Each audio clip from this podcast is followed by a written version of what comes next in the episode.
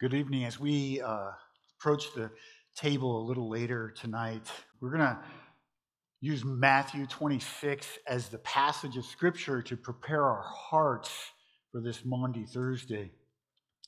So if you would uh, look at the passage behind me on the screen, you can follow along that way. You don't need to, of course, take any, we haven't pre- prepared any notes for tonight. Tonight is just our heart getting close to the Lord, letting the Scriptures wash over us and considering who Jesus is and what he has done on our behalf. So, what I want to do is begin reading in Matthew 26 uh, at verse 17, and then we'll have a word of prayer and then we'll jump right in. Matthew 26, 17 through 29. Now, on the first day of unleavened bread, the disciples came to Jesus saying, where will you have us prepare for you to eat the Passover? He said, Go into the city to a certain man and say, The teacher says, My time is at hand.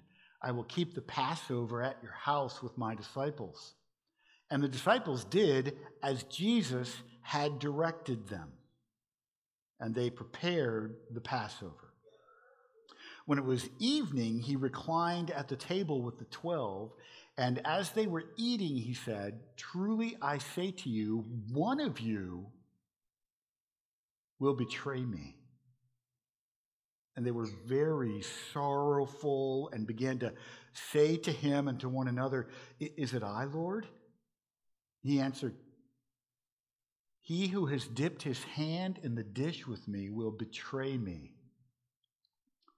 The Son of Man goes as it is written of him, but woe to that man by whom the Son of Man is betrayed. It would have been better for that man if he had not been born. Judas, who would betray him, answered, Is it I, Rabbi? He said to him, You have said so. Now, as they were eating, Jesus took bread and after blessing it, broke it and gave it to the disciples and said, Take, eat, this is my body. And he took a cup, and when he had given thanks, he gave it to them, saying, Drink of it, all of you, for this is my blood of the covenant, which is poured out for many for the forgiveness of sins. I tell you, I will not drink again of this fruit of the vine until the day when I drink it new with you in my Father's kingdom. So, Lord, add help to us tonight.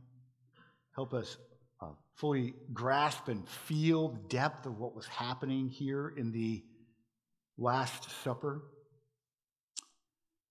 Lord, also give us a sense of worship and awe in our hearts for your goodness to us and your love for us. Prepare us to receive the elements. We pray in Jesus' name. Amen. Maundy Thursday, as we have already discussed, it's all about this new commandment, and that's found in an, another passage that tells the story of the Last Supper. John chapter 13, verses 34 and 35. A new commandment I give to you that you love one another just as I have loved you you also are to love one another. In fact, by this, all people will know that you are my disciples if you have love for one another. So, if we can kind of orchestrate and think through what it was happening that week, you'll probably remember that Monday was what I have jotted down as muddled Monday. It was a crazy day. You remember that Jesus approaches a fig tree and curses it on Monday. And the picture is that, that uh, fruit should have been coming from the, this, the, the people of Israel, but it didn't. And so there was this symbolism of changing from uh, th- that which was not bearing fruit to that which would bear fruit, namely the sacrificial system and the temple system, to the Holy Spirit indwelling us and the work that Jesus would accomplish on the cross. That was the day that Jesus overturn tables in the temple. Tuesday would have been Trap Tuesday, if you will. That would have been the time when the Pharisees and Sadducees were ever trying to catch Jesus in his own words. And so here they were deployed to go out and to trap him with various questions that would turn the people's hearts against him. And of course, they were unable to do that. I call Wednesday Wily Wednesday. Maybe others call it Spy Wednesday. That's when Judas saw his opportunity and finally said, That's it. I, am, I have made up my mind. I am going to turn Jesus over to the authorities if the price is right. And we see all over the place him now looking for an opportunity to betray Jesus. And that brings us to early Thursday morning, where this text picks up. Early Thursday morning, you see in verse 17 now on the first day of unleavened bread. The first day of unleavened bread was a, uh, uh, the first day of is Passover. It's the Passover day. It would have been like the 14th of the month of Nisan. And so uh, the concept here is that the very first day is Passover, and then the next seven are the feast of the unleavened bread. And so you, you'll remember the story, of course, of what happened in Exodus with the 10th plague when the uh, final, the, the angel of death was going to come and take the firstborn of everyone that didn't have blood on the lentils of their homes. And so it was going to be the most devastating plague of all the plagues that would finally be the one that would release the people. This is a heartbreaking story, but it's a, a story of God saving his own people from captivity, from slavery, without an army, without a, a weapons. Uh, by the goodness and beauty of his grace, he saved them. And so on Maundy Thursday, they were coming together to observe the last Passover, if you will. The Passover uh, is uh, the first day of that, uh, that uh, sacrifice, or excuse me, that, that ceremony, and then the next seven days, again, are the Feast of the Unleavened Bread. They use the unleavened bread because the, the picture is uh, we want to get out of Egypt quickly, make haste. Don't wait for the, the bread to rise. Move out. But not only don't wait for the bread to rise, secondly, don't take anything with you from Egypt. You, you get the concept of the, that the leaven of one loaf of bread, they would take a piece of the bread and that would start the next and start the next and start the next. And the, the concept is it's time to end all of that. And you know the picture of leaven is of evil influence. Leave behind all of the evil influence. Leave behind the leaven of, the, of the, the place that you're coming out of. Leave everything behind. Come with me. I will rescue you from your oppressors. And that's the picture of the feast that they were entering into, the first day of the unleavened bread. Still in verse 17, the disciples came to Jesus saying, Where will you have us prepare for you to eat? This Passover. Guys, I believe that Jesus had told them probably days ahead of time, don't worry, I've got it figured out where we're going, where we're going to eat. He didn't tell them. The reason he didn't tell them, we've already covered. Judas was looking for an opportunity to betray him. And if Jesus had, excuse me, if Judas had known where they were going to have this feast, the guards would have met them at that location, and Jesus had something very significant on his mind, namely this table that we are going to observe tonight. Nope, Judas, you're not going to set the timetable for what's going to happen tonight. I will observe the last Passover ever, sanctioned by God, with my disciples, and then I will institute something brand new, namely the Lord's table that we will commemorate here tonight that my people will keep forever and ever. And no plan of the evil one, even working through Judas, is going to, going to sidetrack my intentions. So Jesus knew where they were going to hold the feast, but none of the disciples did. In fact, even with Judas probably standing there, he was pretty cryptic in what he said to him. Hey, listen, go to the guy that you meet in the marketplace. That was an unusual description. The guy carrying water. Well, men did not typically carry water in the marketplace, so it was going to be an obvious kind of a, you know, the one with the yellow rose kind of, it'll be obvious who it is. And so Peter and John know who they need to connect with in the marketplace when they go. But nobody else and none of the other disciples knew, probably until they neared the actual place. Incidentally, Jesus would have had to work that out a long time ago because the Passover had to be kept in Jerusalem, and uh, big rooms in Jerusalem were at a premium. So he knows where they're going, but he was somewhat cryptic. By the way, this is a picture of God's sovereignty in your life. Jesus remains in control of all things. You say, stuff happened to me and has happened to me, and it's been brutal and difficult in my world and in my life. And can I just tell you that God is sovereign over the trouble? He knows what's going on. Nothing is going to happen to you or to me outside of His goodness and grace, outside of His knowledge. He controls and is sovereign over all of those things. And so the certain man is identified, and the place of the Passover is identified. Verse 17 now. Um, where, uh, where will you have us prepare this? He said, verse 18 Go into the city to a certain man and say to him, The teacher says, My time is at hand.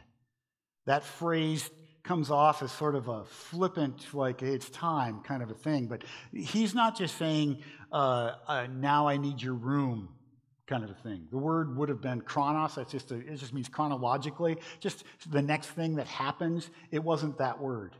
He said, "My appointment with God, my kairos, my time is now here." And that person that they were going to are going to go and talk to him about knows what he means there. Like, okay, it's time. Really, I think he said these words for Peter and John. He's been telling his disciples the time of my departure is coming. The time is coming. The time is coming. And now he's saying, it's not coming anymore. My time is here. So, if that is not amazing to you, and it is amazing to me in terms of God's sovereignty over all of these things, here he's got the Passover all taken care of, and we're up to verse 20 now. Now he assembles the team. He assembles everybody who should be gathered with him. And by the way, there's a picture of that here tonight. Every redeemed believer in the church family has been invited to come to Maundy Thursday to commemorate this Lord's Supper. When the evening, when it was evening, he reclined at the table with the twelve. And as they were eating, he said, Truly I say to you, one of you will betray me. And they were very sorrowful and began to say to him and to one another, Is it I, Lord? And he answered, He who has dipped his hand in the dish with me will betray me. Now listen, all of them dipped their hand in the, in the dish with him. And so that didn't really, you know, narrow things down very much. He answered, uh, excuse me, verse 24, the Son of Man goes as it is written of him. And you know what he's doing? He's underscoring what we've already emphasized. I am completely sovereign over all of these things. Jesus has told him many times, and in Matthew, this is one of his favorite, his favorite titles, the Son of Man. That's a reference to Daniel when, when God talks about the one who will come and redeem the world and take and the one who will sit on his throne forever, the coming Messiah, right? And Jesus has, has said many times, I'm the one, I'm the one. So he says here in verse 24, the Son of Man goes as it is written of him, but woe to the man by whom the Son of Man is betrayed. I think he identifies that there is a betrayer among him for several reasons to let Judas know he's on to him, but certainly to show all of the disciples afterwards he knew exactly what was about to, to come to pass.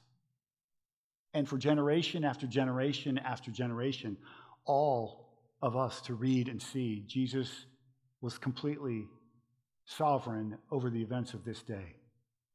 He knew the danger, he knew that he was about to die. He knew that he was going to the cross according to the will and glory of his Father. He knew exactly what was coming down the pike. And uh, Yet the one that betrayed him will pay in a unique way for this betrayal. Though God be sovereign, we be responsible for, the, for, our, for our own sin. It would have been better for that man if he had not been born at all. Judas, who would betray him, answered, Is it I, Rabbi? He said to him, You have said so. And you see a, a remarkable word used there, don't you? For three years, Jesus has proved he is Lord. Judas has heard eventually the report, uh, Who do you say that I am? And Peter answers, Thou art the Christ, the Son of the living God. And Judas knows exactly that Jesus has been mm, uh, glorified in their midst as the only Messiah, the King of Kings and the Lord of Lords.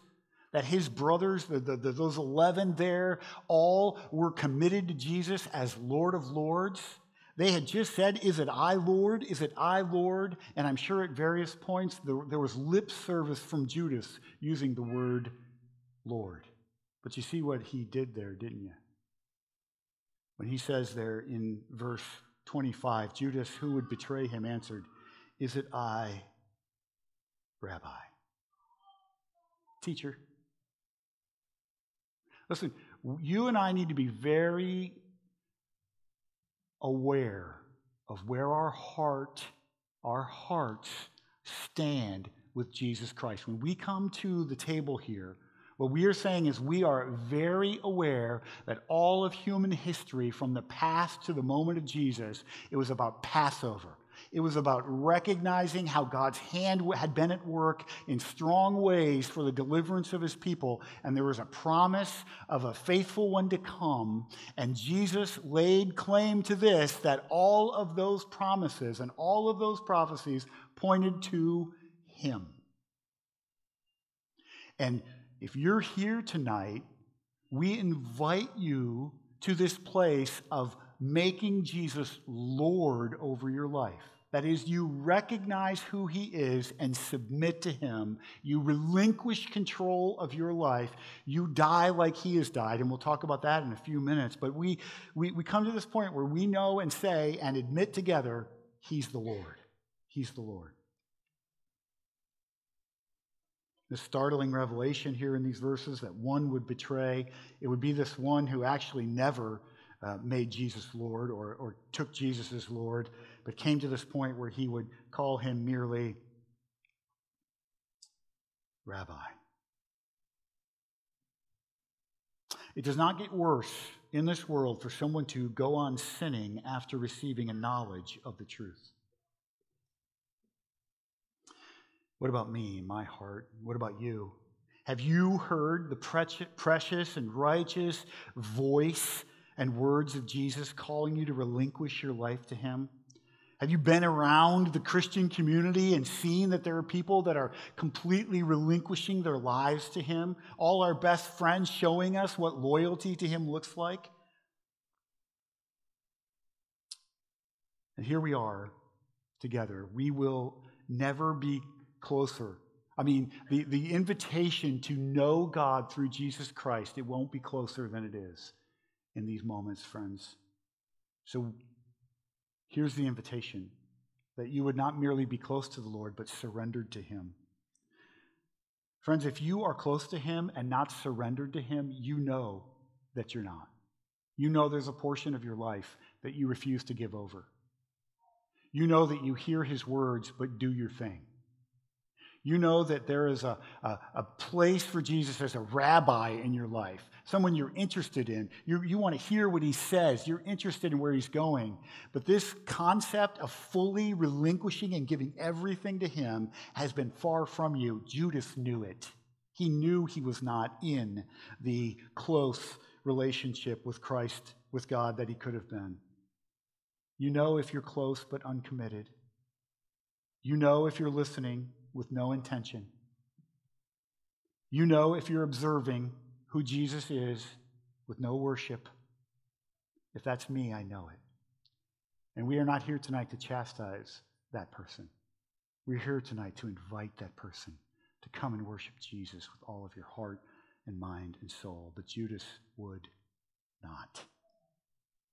And so, if this was the last view of the final sanctioned Passover that meant something, and he has established, Jesus has his disciples here. He is now about to do something that is profound and amazing when he says, Here's a, here's a new way we're going to commemorate, really, he would say, himself going forward. Verse 26, 27, 28, and 29. Now, as they were eating, Jesus took bread and after blessing it, broke it and gave it to his disciples. And he said, Take, eat, this is my body. Jesus took the, the bread. I believe that between verse 25 and verse 26, Judas left. I believe that we've gone from 12 to 11. I believe that that interaction with Jesus, where he was saying, You have said so, I believe that was the end because other passages say at that point he departed. Jesus says, What you are going to do, do quickly, and he left. And so here we are with just the 11, and with the 11 faithful disciples, Jesus establishes this beautiful, beautiful new covenant. Jesus took bread and after blessing it, broke it and gave it to the disciples and said, Take, eat, this is my body. He does not mean literally, this is my body, any more than uh, when he said, I am the living water, he meant that he was living water. Or when he said, I'm the branch, he meant that he was foliage, right? That's not what he meant when he said, This is my body. What he meant is this symbolizes my body, my life that I'm about to give for you. The Passover was all pointing to what would come in terms of God's faithful servant so his body broken is the fulfillment of the law.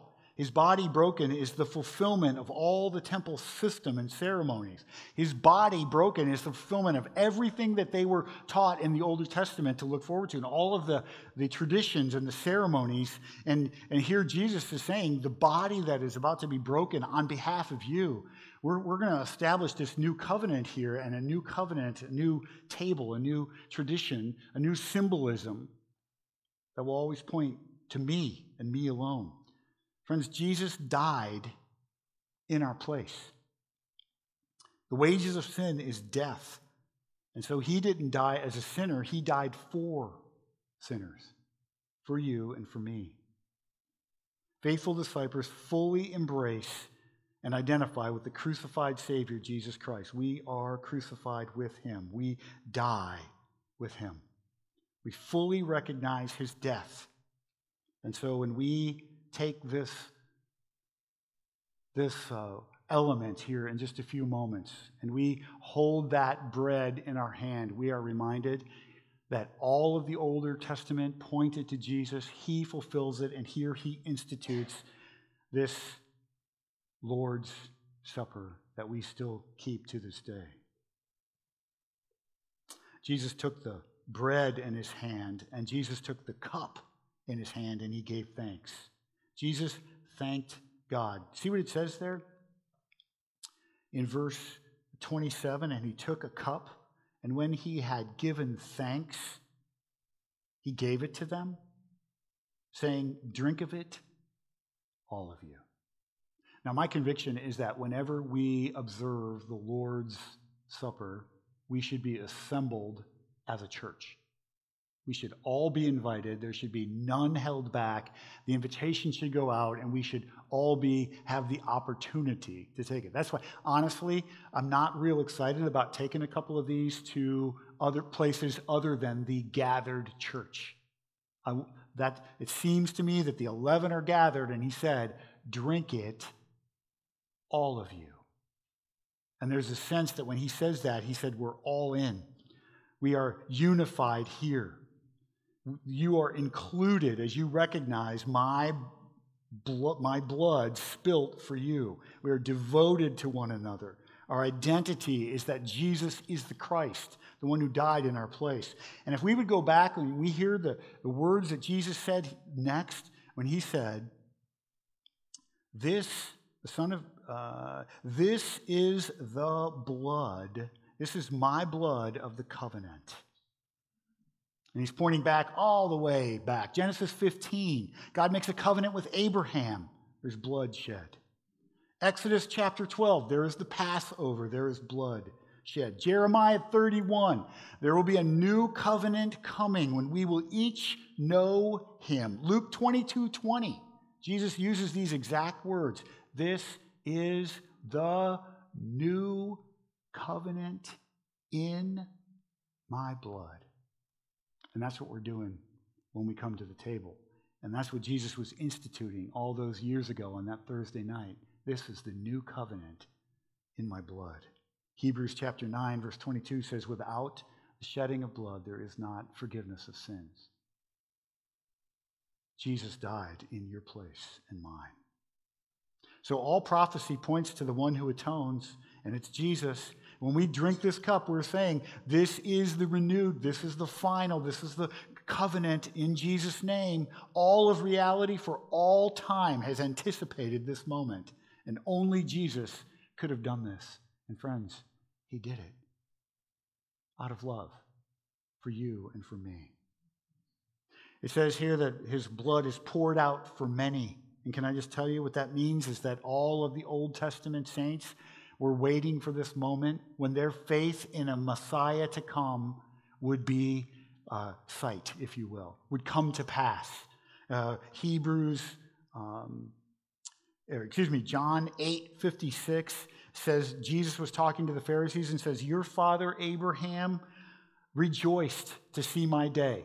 And what that was meaning is Abraham was looking forward to the day when Jesus would come and fulfill all the prophecies and die in our place, and his body would be broken and his blood would be spilt, and the sacrificial systems with all of the lambs would be defunct because they're fulfilled in Jesus.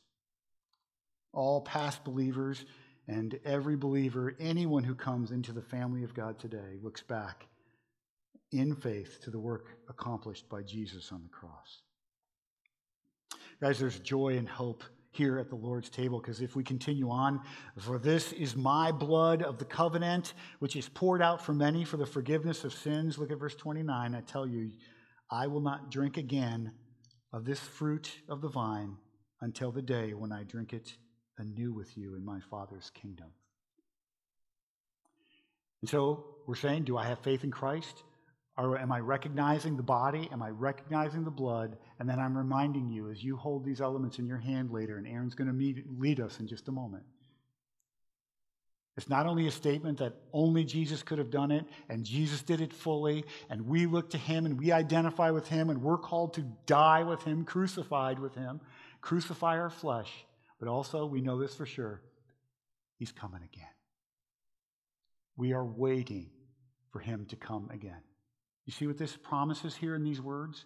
He will drink it new with us in his Father's kingdom. That's a promise of a future moment when it will happen for sure. We will eat and drink with complete, unrestrained, full joy with Jesus forever and ever and ever. All of that contained when we sing this song in just a moment and we hold these elements and say, on Maundy Thursday, it could only have been Jesus. It was Jesus. It is Jesus. And we love him. Let me, let me end with just a couple of points that I want to apply to our hearts as we think this through. What should, what should a growing believer do with all of this? And I hope some of it is totally obvious, but I'm going to start with this. Number one, John 13 says, if all of this is true, we should love each other. There should be no divisions among us. There should be no grudges among us. There should be no gossip among us. There should be no gossip, backbiting among us. When Paul picks up on this in 1 Corinthians chapter 11, he's writing it like this. He said, I hear that there's some divisions among you, and I believe it. And then he gives instruction for the Lord's Supper. And I'm not saying there are divisions among us. I'm just saying that us coming to this table, it requires us to look at what Jesus did moments before in the Last Supper when he He, the, his disciples are saying, uh, "I'm who, who's going to be more who's going to be uh, more famous and more uh, influential in your kingdom? Who will be greatest, Lord?" And he's like, "Guys, the one who serves, the one who doesn't care about cultural standards, but would humble himself and give himself to love deeply. In fact, he would say, as he takes off his outer cloak, let me wash your feet to give you an example of the way you should love one another until Jesus comes back. And that's what we're all about. The example of Jesus calls us to love each other fully. This is not a chastising statement to you, but it's been very convicting to my heart as I've been preparing for tonight. Man, I want to love like that.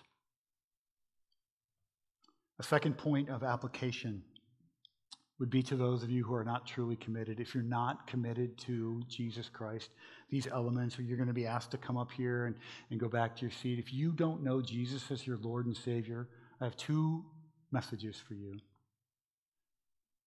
Don't partake tonight. These elements are not sacred, but they point to a sacred truth that Jesus is the center of history. Everything before him pointed to him, everything after him points back to him. And all of our eyes are in a future moment when he will return. And so when I ask you not to participate, I'm not judging you. I'm saying respect what these elements mean. And now here's the second part I want to say. If you're not a believer, come tonight. Come tonight. I'll be sitting down here. I would love to talk to you. This room is going to be full of people who would love to sit down with you and say, look, let's make it real tonight. Let's double down and ask the Lord to do a work of bringing you to complete loyalty to the name of God in Christ Jesus. We're going to be called to examine and repent. And I, my last point of application is to say this let your love for God be multiplied. When you take this bread, remember no one else could have died for you, no one else could have paid your debt. When you drink this juice in a few minutes, this cup, remember the death of Jesus Christ who died for you. And as we take these elements, remember what Jesus has promised. This one thing we can say for sure this tonight cannot be the last time you take the elements in your hands. Because you, if you know Jesus as your Lord and Savior, will drink it new with Him in the kingdom if you die tonight. If you die tomorrow, everything's okay. Jesus is risen from the dead for the forgiveness of sins. Amen. Our worship team is coming. Let's go to the Lord in prayer. Father, would you help us now as we come to the table in just a few moments? Would you prepare our hearts? We examine ourselves before you. Lord, if there's one who's far from you, I pray that tonight would be a night of coming close. If there's one who does not know you, I pray that tonight would be the night of knowing and closeness. Father, do a great work even in this moment, this moment, as we come into your presence. And we pray these things now in Jesus' name.